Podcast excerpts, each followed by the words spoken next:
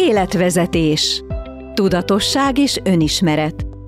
A műsor támogatója Kossuth egy pékség és kávézó, ahol kézműves magyar termékek közül választhatnak. Budapest második kerület Kossuth Lajos utca 1. Autós partnerünk a Suzuki Barta. A garancia. Szép jó napot kívánok mindenkinek, ez az Életvezetés 5. évad 4. adás, az Alatnai Brigitta vagyok. Folytatjuk a szakmák hivatások sorozatunkat egy Moszkvában született magyar galéria tulajdonos festőművésszel, aki már egyetemi tanulmányait is Magyarországon végezte, ott ismerkedett meg a férjével 1988-ban, és nem volt visszaút, Magyarországon családot alapított, de előtte még tolmács volt Pakson, Később férjével családi vállalkozást indított, nevelte gyermekeit, két saját fiút és rengeteg tábori gyermeket, mert mindeközben közösséget épített. A Covid alatt aztán, hát nem is tudom, majd megkérdezem tőle, hogy mekkora fordulópont volt, de festeni kezdett. A Rádai utcában galériát nyitott, ma már egyre népszerűbbek a kiállításai, festményeivel Los Angelesbe is eljutott, támogatja a Vakvezető Kutya Oktató Központot, de nem mesélem tovább, mert életútját lépésről lépésre vele szeretném bemutatni. Sok szeretettel köszöntöm a stúdióban Váradi Katerinát, a Rádai utcai Golden Duck galéria alapítóját, vezetőjét, egyik tulajdonosát.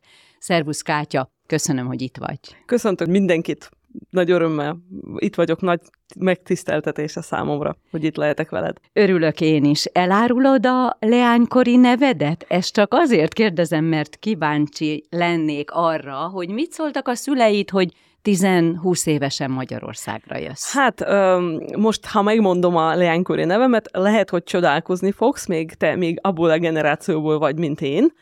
Solohova a, né, a nevem, vagyis Solohov Csöndes Don az a, igen, az a, hát igazából szerintem nem vagyunk rokonok, de a családunk ugyanarról a helyről származik, a déd, déd, déd Meg szülők ők, onnan, ők, ők, uh-huh. ők, igen, de nem volt soha kapcsolatunk, viszont rengeteg alkalommal gúnyoltak az iskolába, hát mivel, hogy Solohov az egy nagy név volt nálunk, ugye bármit, mit tudom, én időbe értem az órára, azt mondtak, hát te biztos saját vasúttal, föld alatt érkeztél, mert a nagyapád az.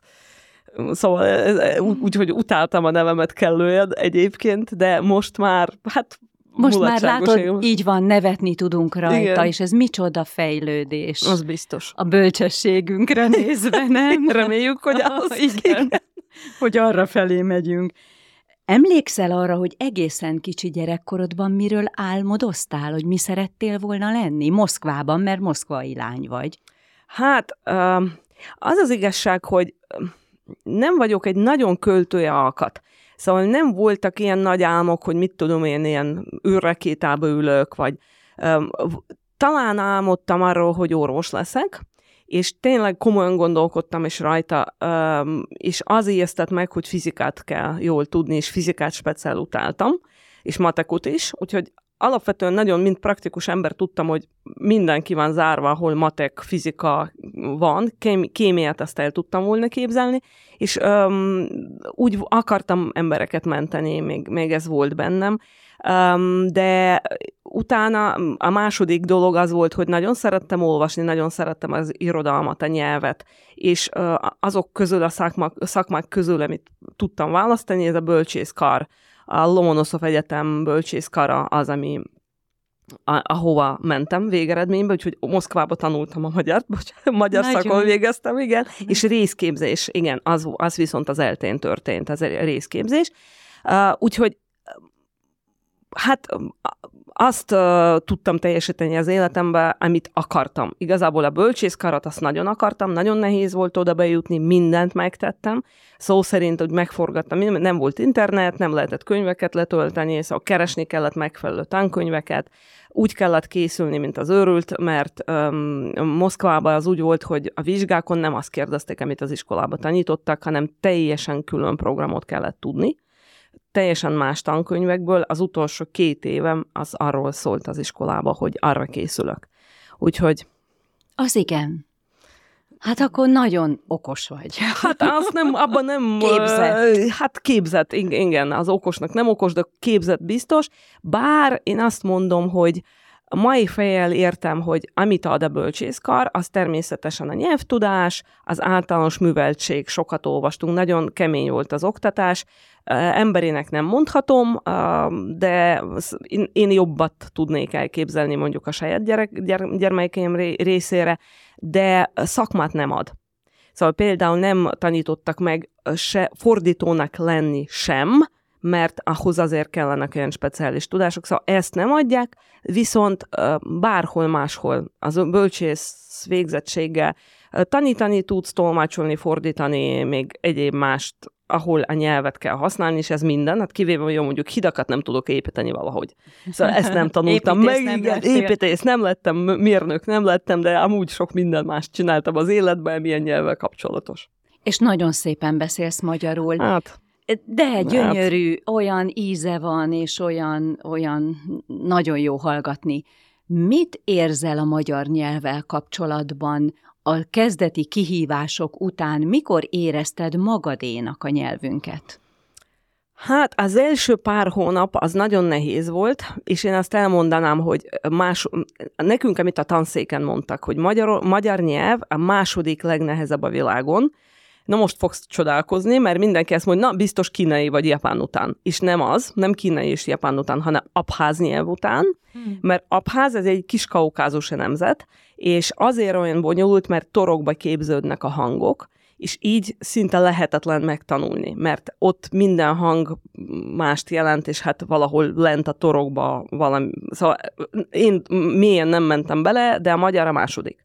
És tényleg az első két hónapban ugye ez volt a gond, hogy oroszba, angolba, németbe, többi nyelvbe, ott azt mondjuk, hogyha nekem azt kell mondani, hogy a szönyegen, a szobáimban, ez mind a szó előre kerül, hogy in the room, vagy, vagy ilyen dolgokat, ugyanúgy oroszul is úgy hangzik. A magyarba a szó végéhez kell csatolni az összes végződés, amiből lehet négy, mondjuk, és uh, azzal találkoztunk, hogy láttam egy szöveget, amiben minden szót értettem, de egyszerűen mit jelent, nem lehetett, me- meghaltunk, de akkor sem. De most ez egy-két hónap után megszűnt, és igazából utána már nem láttunk olyan különleges nehézséget, mert valahogy logikus a felépítése. Egy gond volt, amit uh, most is látom, amikor a saját gyerekeimmel beszélek, sőt, amikor még magyar emberekkel is beszélek, hogy nincsenek kötött szabályok a szórendre vonatkozóan. A, nagyon-nagyon kevés kötött szabály van a magyarban, mondjuk az angollal vagy a némettel szemben, és így nagyon nehéz az elején, amikor nincs, megmondják nincs meg, hogy így is lehet, még úgy így is van. lehet, amúgy is lehet, van. és mindennek, igen. Szabad nyelv. És ez a, a gáz, hogy nem érted még, hogy mi a különbség, hogy azért van. Ért, értelemben szó használatban mindenben van különbség, hogy hogy beszélsz, és ezt az elején nem érted. Na most ez volt tényleg egy nehéz helyzet, de ja igen, és még az, hogy ez szerintem sok magyar ember ezt nem így érzi, mert saját nyelvvel kapcsolatosan so, sose úgy gondolkodsz. Hát mert anya Hát nyelv. még anya nyelv, így van. Egy idő után például észrevettük azt, hogy a csoportban, hogy már nem oroszul gondolkodunk, amikor magyarul beszélünk. Szóval nem kell a fejbe lefordítani a dolgokat, Szuper. hanem ez így megy. Vagy például észreveszem, hogy most is, amikor most magyarokkal beszélgetek, és pénzt kell számolnom utána, akkor ezt magyarul csinálom. Hmm. Szóval ez nagyon érdekes. De Mindezzel együtt azt hallom, hogy van akcentusom. Ha ezt, ha megdögöl, megdögöl, akkor is lesz akcentusom, és nem tehetek róla. A gyermekeimnek már nincs, de ez egy, biztos van olyan orosz, vagy kémeket biztos valahogy másképp oktatják, hogy nekik ne legyen akcentusuk, de én Szóval hallom, és ez engem zavar. Mm, jó, Ó, ne zavarjon, hát, annyira jó hallgatni, jó, és remélem hát, a hallgatók is hát remélem, érzik, hogy olyan jó hallgatni. De én mindig előre szoktam mondani, gyerekek, nem vagyok magyar ajkó, úgyhogy bocsánat, ha töröm a nyelvet. Hát...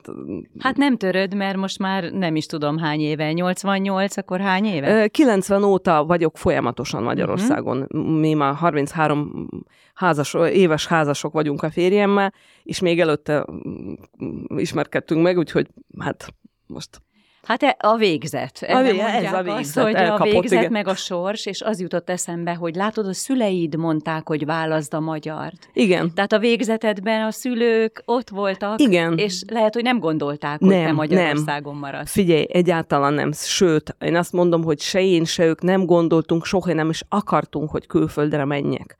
Mert nagyon, ez volt egy utálatos kérdés mindig, amikor jöttem ide, és mindenki megkérdezte, hogy ugye itt jobb, mint otthon.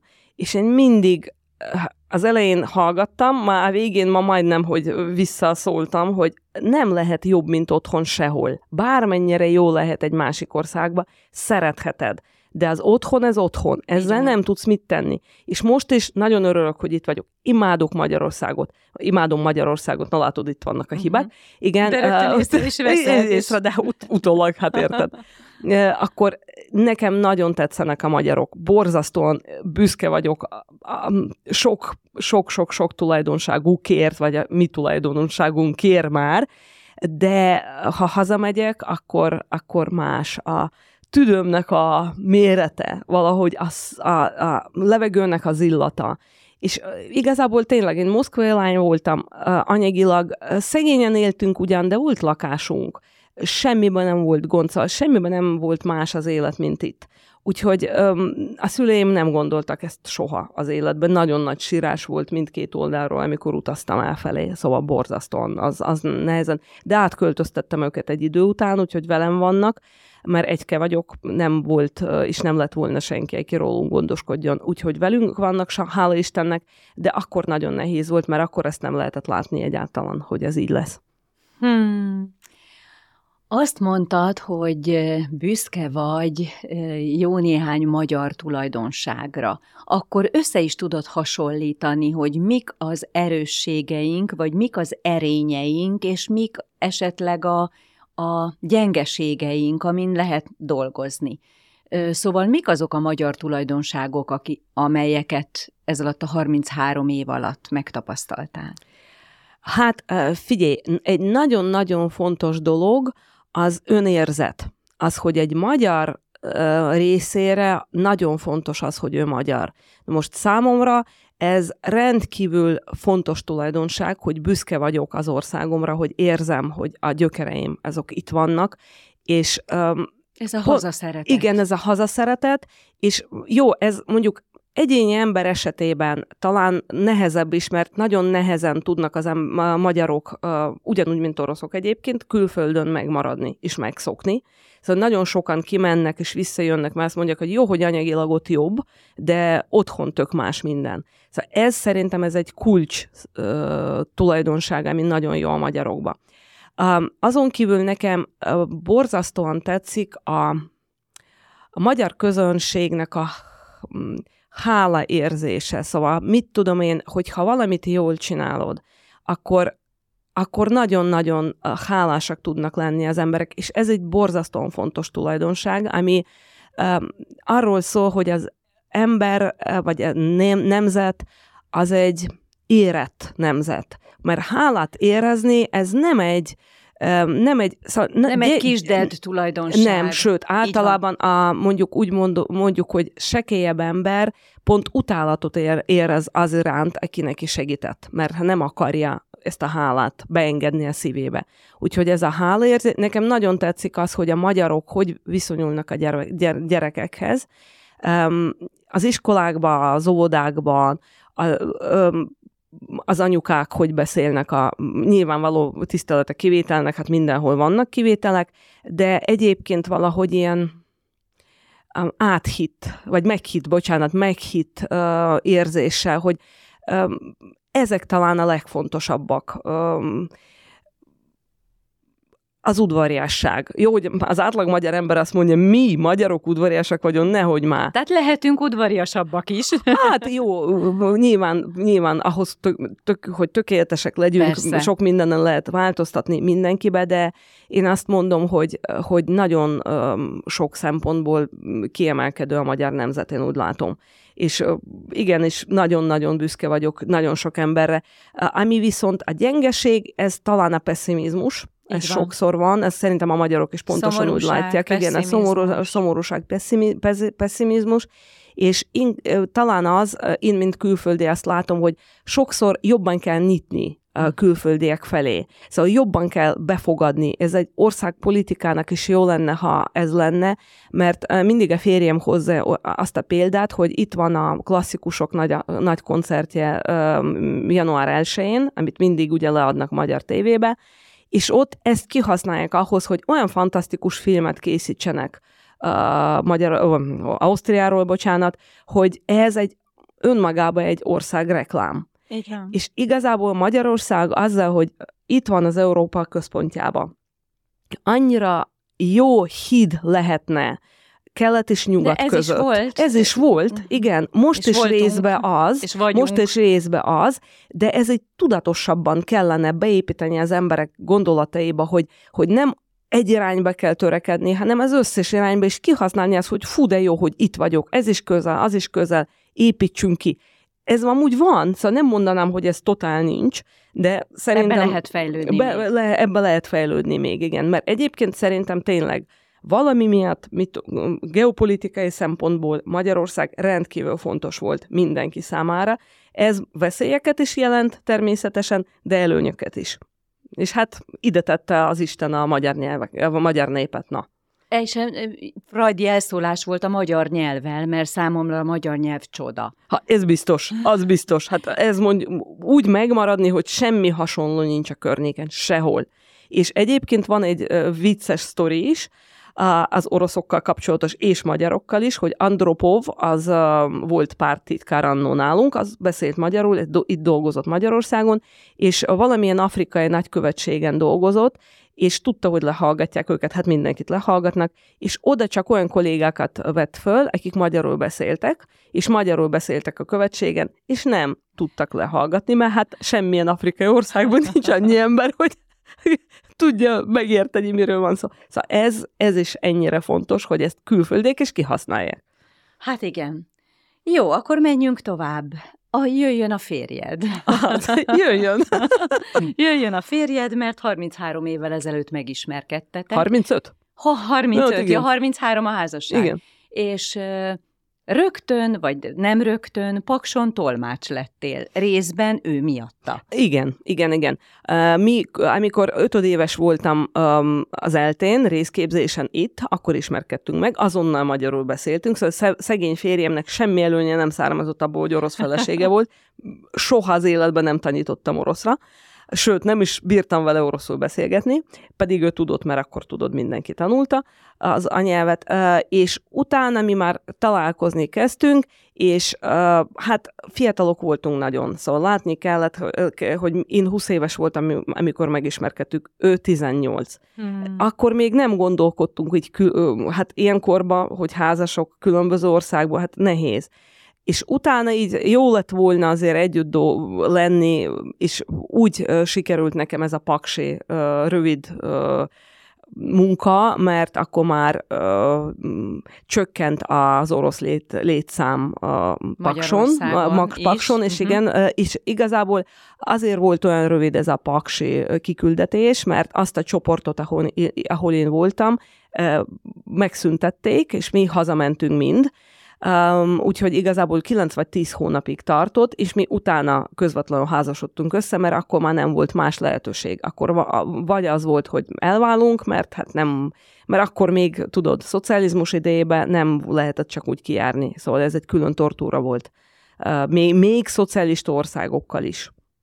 Azt mondtad nekem adás előtt, hogy jó volt ez a tolmácsi 9-10 hónap, mert megtapasztaltad azt, hogy olyan munkát, amit nem szeretsz csinálni, azt nem vállalsz el. Az így van, azt így van, és egyébként um, nagyon nem, szóval a tolmácsolás, még fordítás, ez nagyon nem az enyém. Uh, jól tudom csinálni, nem arról van szó, mert nyelvet tudok, tolmácsolni csináltam, uh, tolmácsolás még csak-csak, Fordítás nagyon unalmas, mert otthon ül, az ember nem találkozik másokkal, még hát ez olyan monoton, szóval az embernek végig kell nézni a szótárba, visszaismételni, megnézni, többször átolvasni. Viszont a tolmácsolásban az volt a gondom, hogy én magamat mindig beszélő szerszámnak éreztem, hisz az a jó tolmács, akinek semmi saját gondolata nem lehet, mert ő csak azt adhatja tovább, amit az illető mondjuk, akinek tolmácsolsz, azt mondta. Na most, és ez nagyon, nekem nagyon nehéz. Én mindig belejavítanék, beleszólhatnék, hozzáadnék, cifráznám a dolgokat. Én nekem nem. Még a másik dolog, hogy én rájöttem akkor, hogy semmilyen diplomácia, még ilyen jellegű munka, az sem, mert ott nagyon sok ilyen víz alatti irányzatok, plegykák, nem tudom, szóval nem, nem az én világom. És igen, sok ész nem kell ahhoz, hogy az ember rá, rájöjjön, hogy ha 8 órát dolgozik egy nap, egy, egy harmad az életnek, és akkor még 8 órát, 7 órát alszik, és akkor mi marad? És ha utálom az, a munkát, akkor gyakorlatilag saját magamnak ások egy sírt, mert az életemnek, az aktív életnek a felét, mert ha halvást leveszük, az aktív életnek a felét ott kell tölteni, ami utálatos. Na most ezt nem. Hmm. Hát igen, ez a felelősség önmagunkkal az szemben. Pontosan. És akkor gondoltatok egy nagyot, nem tudom, csak most így szövöm a szálakat, életet szálát, és családi vállalkozást indítottatok. Igen, na most ennek volt még egy érdekes, rövid periódus, egy év, amit én kér, kérlek tiszteltem, magyar kormányzati szervbe is dolgoztam. És ez egyébként plusz egy külön szeretném kiemelni ezt a részt, mert ez a magyarokról szól. Hogy képzeld el én, orosz csaj, 90-ben, amikor jöttem, és oroszok haza, címszóval ment Bizony, minden. hát én még jöttem, évesen, igen. 18. Uh, és akkor megjelenik a Népszabadságban, ami akkor legnagyobb újság volt, egy olyan pályázati lehetőség, hogy egy kormányzati uh, uh, iroda keres munkatársat, um, akinek több, az a legfontosabb, hogy felsőfokú végzettség, legalább két idegen nyelv tudása, uh, és a, a, a, az állás, amire kerestek, ez külkereskedelmi el, előadó és refer, szakreferens, vagy főreferens, vagy valami is nézem, és közben ott tanultam már Magyarországon, KOTK-ba a külkeresnek akartam, hogy Magyarországon is tanul, tanuljak egyébként. És mondom, hát akkor milyen ne pályázzak? És akkor a férjem mondja, te vicc, viccelsz, népszabadságban ilyet? Oroszként? Hát oda, olyan, tudod, milyen kapcsolatok kellenek? A szüleim mondtak dettó ugyanazt. Mondom, hát jó, leharapják a fejemet, ha beadom oda pályázatom. Nem harapják le. Akkor most milyen rossz történik velem, és beadtam. És nagyon sok ember pályázott, és én nyertem. És az volt, Gondoltam. és ez gondolhatod, hogy ez magyar emberek, akik már fáradtak voltak az orosz jelenléttől, engem választottak ki a magyarokkal szemben, és azzal feltétele vettek föl, hogy én beleegyezzek abba, hogy magyar állampolgárságot vegyem föl, úgy, hogy ők ebbe segítettek is. És utána rájöttem, hogy az állami szféra se az enyém, pedig nagyon ö, különleges volt a munka, azóta is tartjuk a kapcsolatot pár munkatársal, akit szerettük, hát nem voltunk sokan, harmincan. És akkor igen, alapítottunk meg a saját céget, és akkor onnan már a saját cégbe mentem, és amikor pár év múlva találkoztunk a régi kollégákkal, mondtak, hogy na Kátya, te vagy az egyetlen kisvállalkozó, aki, a csinált aki, egy született, aki született a magyar kisvállalkozás fejlesztési irodába, úgyhogy engem úgy külön ünnepeltek. Ezen jót röhögtünk, hogy legalább te nem hiába dolgoztál nálunk. Jó, nyilván nem az volt a feladatunk, hogy kisvállalkozókat neveljük, hanem olyan kérdésekre válaszoltunk a kisvállalkozóknak hova forduljanak, vagy mit csináljanak, szóval egy ilyen tájékoztató szerepünk volt inkább. És milyen érzés volt éjjel-nappal együtt lenni a férjeddel, mert nem csak a férjed volt ilyenkor a szerelmet, hanem a munkatársad is. Azért ez nehéz. Próbatétel. Figyelj, nem. Nekünk nem. Nagyon jó volt a, az, hogy mi más-másba voltunk erősek. Laci, ez közgazdász, az elvégezte közgazdasági egyetemet, dolgozott a studentben, van most is a student diákszövetkezet, ő volt a tagja a menedzsmentnek, neki nagyon jó volt mindig a stratégiai gondolkodás, a tervezési oldal. Nálam én viszont jó, nagyon jó végrehajtó voltam, szóval az, amit ő kitalált, és azt az irányt megrajzolta, én ezt csináltam szeretettel, emberekkel nagyon szerettem dolgozni igazából nekünk soha nem jelentett gondot amikor együtt dolgoztunk. Sokan kérdeztek egyébként, mert mondtak, hogy fú, sokan azt mondtak, hogy ó, saját férje folyamatosan itt bezárva lenni. Hát nem is voltunk bezárva, mert különböző dolgokat csináltunk. Figyelj, nem, semmi. Tehát ment, szárnyalt. Ment, ment szárnyalt, igen. A vállalkozás. Mikor döntötted el azt, hogy a saját gyerekeid mellett még sok-sok gyereket befogadsz idézőjelben, mert hogy táborokat indítottatok? Na most, ez úgy volt, hogy 97-ben született az első gyerekünk. Akkor fordultam a valláshoz, mert akkor meg se voltam keresztelve, ez Oroszországban, vagy Szovjetunióban ugye szokás volt, ateista állam volt, nem is volt szabad senkit így felnevelni, akkor így hogy körülbelül úgy kereszteltem, mentem kereszt, saját keresztelésemre, mondom, hát én babonából. Mondom, jó, hát ártani nem használ, szóval körülbelül jól megcsinálom.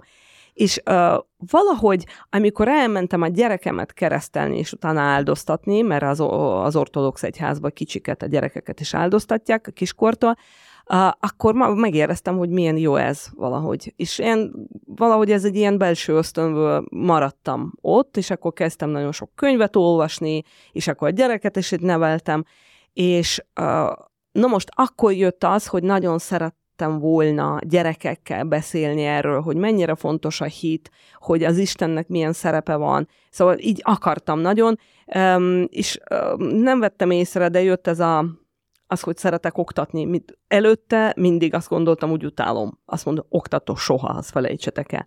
Na most, és úgy jött össze, hogy ez megint az Isten újja, hogy én nem tettem érte semmit, hanem az akkori metropolita, aki most is nálunk a metropolita, Hilarion metropolita áldást adott arra, hogy egyházi iskolát, vagy ilyen szakkört, hát a vasárnapi iskolát, de szombatonként indítsuk el, és engem keresett fel a pap, mert érezte bennem, hogy én ezt Az csinálhatom. Erőt. Ez erőt, igen. ez így van. És ez, kérlek tiszteltem, a 16 éve volt, a, a nagyobb fiam az most 26 éves, akkor akkor 10 éves volt, a kicsi az két éves, és akkor úgy indult ez a dolog, hogy igazából nekem még az volt, hogy már észrevettem, mivel tíz éves volt a gyerekem, hogy nagyon-nagyon szegényes a gyerekeknek az a lehetőség mai világban, hogy egymással legyenek mert mindenki el van foglalva, mindenféle szakkör, foglalkozás, oda-vissza, és valahogy éreztem, ha azt akarom, hogy a gyermekeimnek uh,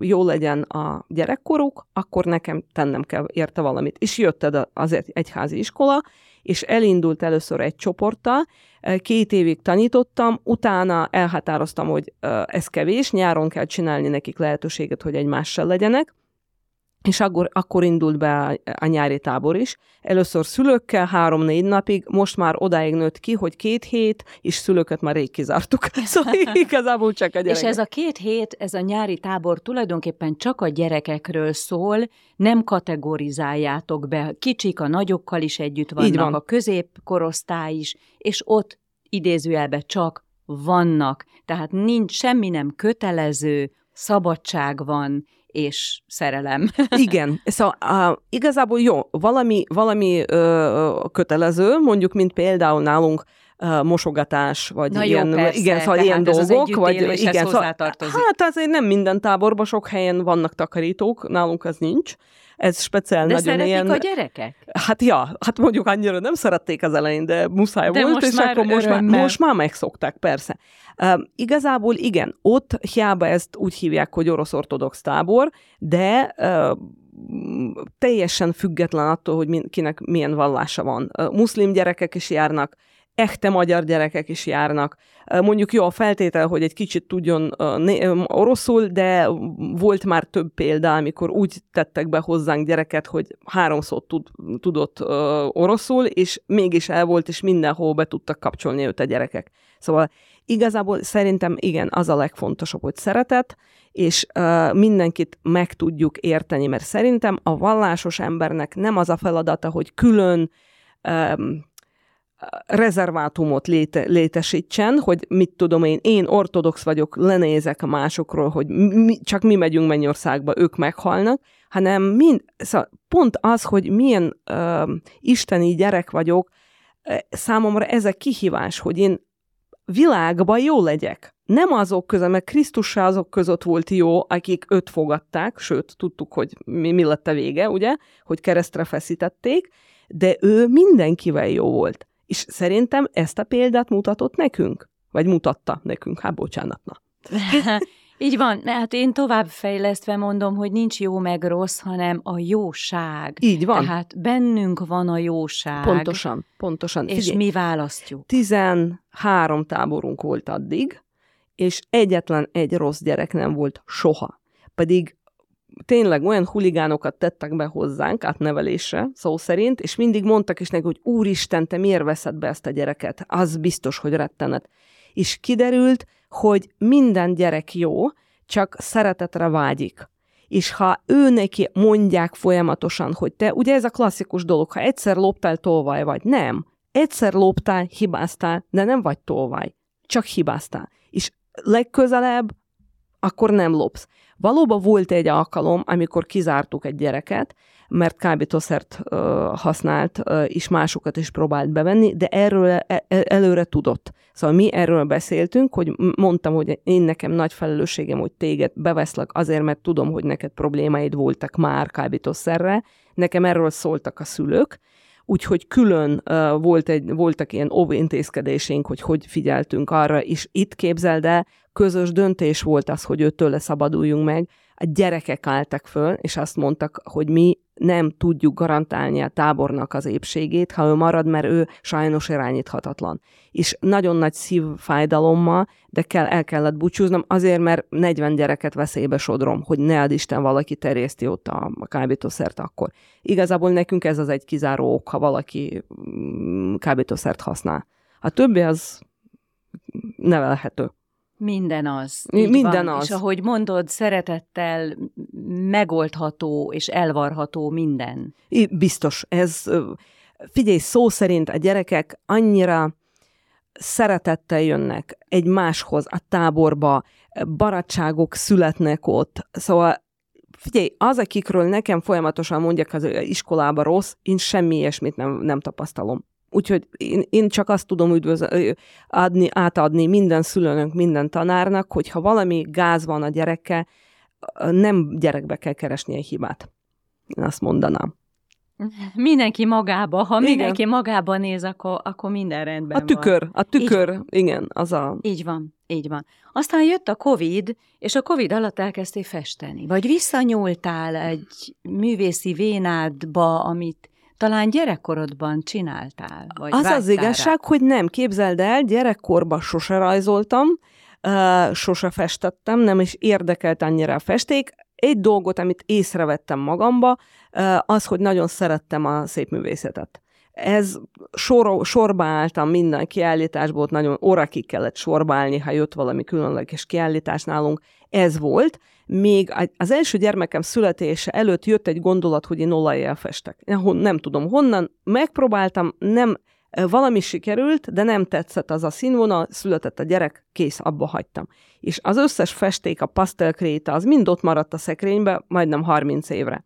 És még Covid előtt már kerültem egy ilyen egzisztenciális válságba, ilyen 50 körül mindenki állítólag ezen átesik, mindenkiről nem tudok, de én biztos, hogy átestem, úgyhogy minden tökéletes volt az életemben, mégse okozott örömöt semmi.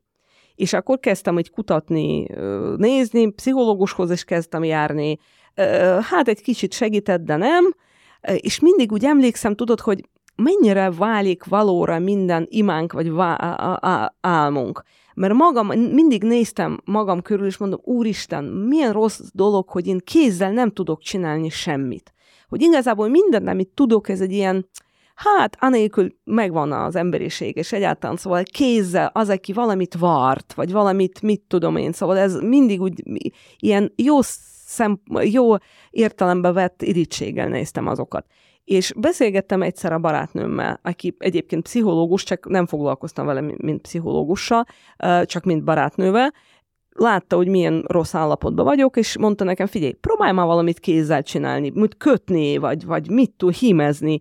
És akkor mondom, hát próbáltam festeni. Mondja, jó, próbáld meg. És akkor ez, kérlek tisztelte, 2020. január 21-én volt, ami a kisfiammal mondta a kisebbik gyermekem az, hogy akkor halt meg az első covidos beteg a világban, szóval de számomra ez egy szép dátum volt, nem a halál miatt. Újjá születtem.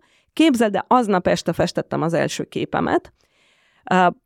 Körülbelül két-három nap alatt berendeztem otthon egy stúdióba, és egy hónap múlva mondtam a férjemnek, hogy kész, bocsánat, nem, nem tudok már többé, többé dolgozni, én már festeni fogok, nem tudom, hogy hogy van, mert kilépek, kilépek, szó szerint beadom a felmondásomat, és szó szerint mindenki beleértve a pszichológust azt mondta nekem, hogy maga ugye tudja, hogy megélni a művészetből, az nem egy hát életbiztosítás. életbiztosítás. És én viszont, figyelj, ugyanúgy, mint házassággal, nem volt számító dolog, hogy na most itt van, ennyi van a férjemnek, és azért megyek férjhez, akkor az volt, hogy kollégiumban fogunk lakni, elvesztem a moszkvai lakást, minden, de én tudtam, hogy a lelkembe, hogy ezzel az emberrel boldog leszek. Itt is nem számoltam, hogy most mennyit fogok keresni a festészettel, de viszont tudtam a lelkembe, hogy ne, nekem oda kell menni. És képzeld el, ahogy kezdtem festeni, megszűnt az összes fájásom, a hátfájás, a fejfájásom megmaradt, de ennek vannak fizikai okai, viszont az összes többi állapotom az úgy javult, másképp nézek ki, ezt mindenki észreveszi, lefogytam, szóval mind igazából más embernek érzem magam, második fiatalságomat élek, ennek élek, azt se tudom képzelni már, hogy, hogy én máshova megyek. Szóval én ebbe a helybe, vagy ebbe a tevékenységi körbe az összes tudásomat, az összes, a személyiségemnek összes oldalát tudom kihasználni, és én mindig úgy a férjemnek próbáltam ezt megmagyarázni, mert ő nagyon uh, nehezen vette, mert hát nyilvánvalóan közgazdász, közgazdász még, még velem együtt dolgozott, szóval utólag jöttem rá, hogy számára nagyon fontos az volt az, hogy mellette voltam, érted? És um, valahogy mindig mond, utána mondtam neki, mondom, figyelj, nagyon jó volt az a munka, amit csináltam a cégbe de mindenhol úgy éreztem, hogy a több oldalamnak, mint képzeld el egy ilyen több milyen fi, tetragram, vagy te, hogy Tetra, ikoza, tetra, éber. valami Így az, van, azt a büdös életben semmilyen nyelven nem tudom kimondani. No most ott van száz oldal, és mindig csak egy-két oldalamat tudtam kihasználni. Az egyházi iskolában még kettő-hármat. De itt az összeset. És nekem a fiam mondta, mama, én azt hittem, no, mamának hívnak, mert oroszul beszélünk egymásra, mama, tudod mi az? Én azt hittem, hogy uh, számodra az egyházi iskola az életműved. És kiderült, hogy az egyházi iskola is csak felkészítő volt arra, Hú, hogy ez a gyermek. képzeld el, és hogy ez neked kellett, nem nekünk. De valójában ezt tovább csinálom, és tovább csinálni fogom. Nem arról van szó, hogy ezt abba hagyom semmiképpen, de már másképp csinálom, mint egy boldog ember, aki megtalálta a hivatást, érted? 52 évesen új életet kezdtem. Isteni. Hú, de jó hallgatni. És olyannyira, hogy a Golden Duck galériát megnyitottátok Igen. a Rádai utcában, Igen. és a, az egyik fiad a keresztapa, ugye? Mert ő találta ki a neve. Igen, igen, igen, igen. No most, á, sőt, még előtte képzeld, de festészeti klubot alapítottam. Hát, ez egy picit a galéria előtt, ez akkor volt, amikor a szegény férjem reménykedve, hogy visszamegyek a cégbe, azt mondta nekem, hát jó ez a hobbi, mint, mint a hobbi, az a festészet, de jó, ha a család együtt keresi a pénzt. Mondom, igen, akkor neked az a pénz kell, amit megkeres, mi jó. Akkor megalapítottam a klubot, és képzeld, de úgy indult be, hogy egy fillér reklám nélkül találtam egy orosz csaj segítőt, és akkor uh, online indultunk Facebook csoporttal, és kérlek tiszteltem, most már 70 foglalkozást uh, töltöttünk le, uh, már több mint másfél évet csináljuk, és ez úgy beindult, hogy most is az utolsó foglalkozáson voltak 15-en, és már nem csak először, mint orosz női klub indult, utána a nőit ki kellett venni, fiúk is jöttek, utána az orosz ki kellett venni, mert most már jönnek mindenféle angolok, lengyelek, magyarok, szóval igazából ez volt az első, és utána azonnal lett a galéria, amire egyébként a férjem mindig támogatott, támogatta az ötletet is, de ő úgy gondolta, hogy ez a galéria, ez engem fog uh, bemutatni. Na most nekem ez nagyon jó, hogy én magamat be tudom mutatni, de unalmas. Úgyhogy nekem valószínűleg utólag jöttem rá, hogy közösségépítés, ez az, ami erős oldalam. A fiam annó mondta, hogy neked sokkal könnyebb megszervezni egy olyan utazást, ahol 55 ember részt vesz részt, mint mondjuk egy családi utazást, ahol csak négyen, mert ez egy, hát, ez egy semmi feladat, feladat, ez egy kicsi igen. feladat, igen. És uh, igazából úgy kezdtük el, hogy a missziónk a galériába a, a feltörekvő festőművészeknek a támogatása igazából. Szóval ez a misszió adott esetben, hogy mi nem csak azokkal foglalkozunk, akik már befutottak, eladnak még minden, hanem mi olyanokat promotáljuk, versenyeket szervezünk, vagy ve- versenyek mm, szervezésébe veszünk részt, vagy olyan, mondjuk van egy ilyen Fine Arts Capital művészeti egyesület, ahol tagja vagyok, ott a tagoknak a kiállításait szervezünk, így ez nem annyira terhelő anyagil, anyagilag a festőművésznek, a galéria se haléhen, abban az, nyilván most valószínűleg nem leszünk Sotheby's a következő öt évben, de mondjuk szerintem ez elég nemes misszió ahhoz, hogy létezni tudjunk. És közben időnként bemutatom a saját munkáimat, és de mondjuk a Laci mindig azt mondja, hogy úristen, megcsináltuk a galériát, egyetlen egy munkád nincs fönn, mert ez mindig, ha valakinek mert mindig mutat... tele van a többiekkel. Igen, igen, igen, igen, és szó szerint traktárban van, a, vannak a munkáim, és ezt valahogy meg kell oldanunk még, mert jó lenne megmutatni, de most kicsi rá a galéria most már úgy gondolom, hogy ö, nagyon fontos mindig a mécenánsi fog, vagy ilyen jótékonysági ö, tevékenység, és ö, nagyon szeretem a kutyákat egyrészt, másrészt viszont a, nyilván az embereket. És megnéztük, hogy a galéria ez egy vizu, vizuális világ, és a vakok viszont azok ö, totál más bolygón élnek, ugye a galériához képest. képest és uh, így kezdtük támogatni ezt a vakvezető kutyaközpontot, ahol mind a két szeretet az ugye egyesült, az emberek, a jótékonyság, a kutyák együtt, és gyerekek, ez egy fantasztikus, ez most a közönségnek mondom, hogy pont uh, tegnap előtt uh, voltunk egy, uh, csináltunk filmet, hát még nem jelent meg ez a film, még csak felvettünk róluk egy filmet, Um, Sif Mónika vezeti azt a kutyaoktató központot, uh, és Mayer Mónika az, akivel együtt uh, kapcsolatban vagyunk, ő hozza be a Loki kutyát minden olyan eseményre. Ez egy valami olyan föld rész, amilyen talán Mennyországban volt. Szóval szó szerint ott lehet látni, hogy minden fillér, aki, amit kapnak, ők ebbe fektetnek bele. Ez egy olyan fantasztikusan tiszta, gyönyörű, szép hely, ahol nem csak a kutyák, látszik, hogy a kutyák is nagyon jól vannak tartva, nagyon boldog az összes kutyák, itt ott láttunk, de az emberek részére is. Szóval ez egy ilyen mennyországi kis... A földi paradicsom. Földi, földi paradicsom. És például én azt mondom, ha valakinek van gyereke, aki 50 órát kell, hogy ott dolgozzon, ugye az iskolába, menjen oda, mert ott mindig kell a munka, a kéz mert ott szó szerint Önkéntes önkéntesen, mert például aznap, amikor mi oda mentünk, a vak vezető kutya oktató központnak az igazgatója traktorozott, mert megbetegedett a kertész, és ki kellett, mit tudom én, egyenesíteni a pályát a kutyáknak. Szóval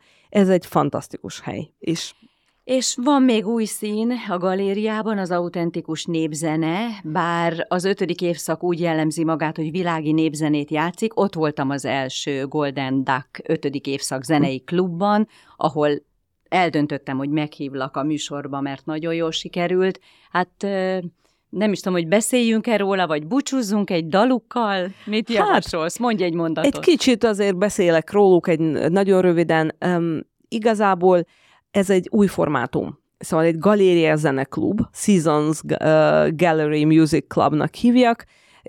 Úgy gondoltuk, hogy nagyon jó, amikor a zene és az, a művészet együtt van, közben sokkal több ember meg tudja látni a festményeket, Uh, és közben például lesznek, lehet beszélgetni a művészekkel, lehet együtt borozni, tárlatvezetést tartok.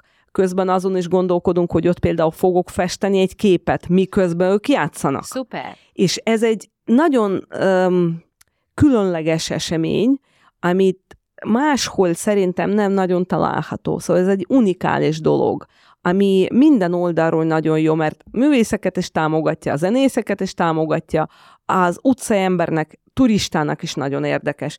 Szóval én azt gondolom, hogy a közösségépítésnek ez egy egyik kő, köve, ami fontos. Szerintem fantasztikus Hanem az zenők van. égköve. Hanem az égköve, igen, igen. De közben azért szeretnék tovább festeni is. Mondjuk ez még a, a kövek mellett jó lenne időnként az ecsethez is jutni.